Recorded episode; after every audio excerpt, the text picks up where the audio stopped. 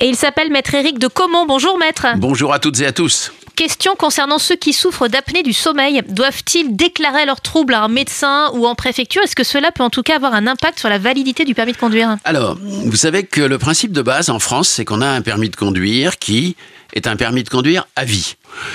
Si vous passez votre permis à 18 ans, bah vous peut-être qu'à 98 ans, vous continuerez à conduire sans avoir jamais eu à justifier de votre euh, aptitude à conduire et de votre état de santé.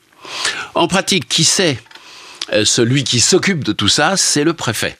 Les autorités préfectorales peuvent soumettre à des examens médicaux les automobilistes. Je dis bien peuvent. Et il n'y a pas de déclaration obligatoire par les automobilistes.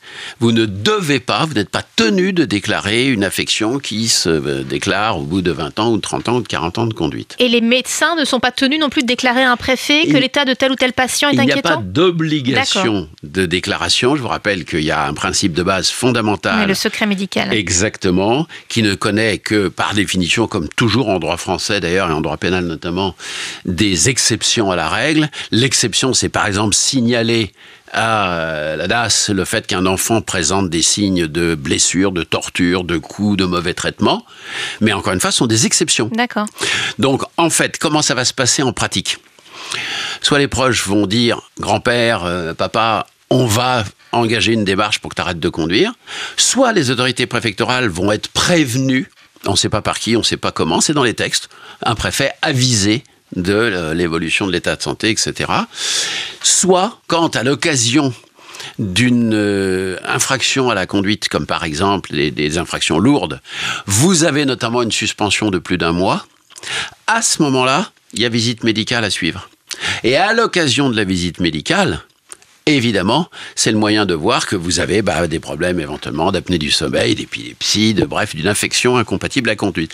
Et c'est en général par ce biais-là qu'il y a cette régulation et que les autorités administratives prennent des décisions qui peuvent être de euh, rendre le permis temporaire, avec obligation justement de repasser des visites pour voir si l'affection s'améliore ou pas. Il y a une liste, hein, c'est pas au bon vouloir du préfet, c'est pas à l'appréciation de la commission médicale, c'est en fonction d'une des affections qui sont prévues. L'apnée du sommeil en fait, en fait partie.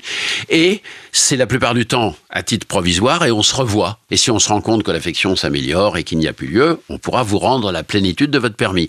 À l'inverse, votre permis pourra être limité par cette problématique d'affection, et puis pourra même être carrément définitivement annulé. C'est le seul cas en droit français où une autorité administrative peut annuler un permis de conduire qui normalement c'est l'apanage que des juges, ça, eh ben c'est le seul cas où il peut y avoir une annulation de permis pour cause médicale, parce que, bah parce que vous avez une grave affection qui fait que le préfet prend la décision de dire le permis de monsieur Intel est définitivement annulé. Merci beaucoup, maître de Comont. Et pour retrouver sans cesse de nouvelles informations sur nos droits d'automobiliste, on peut consulter votre site à l'adresse maître-2-comont.fr. À bientôt, maître. À très bientôt.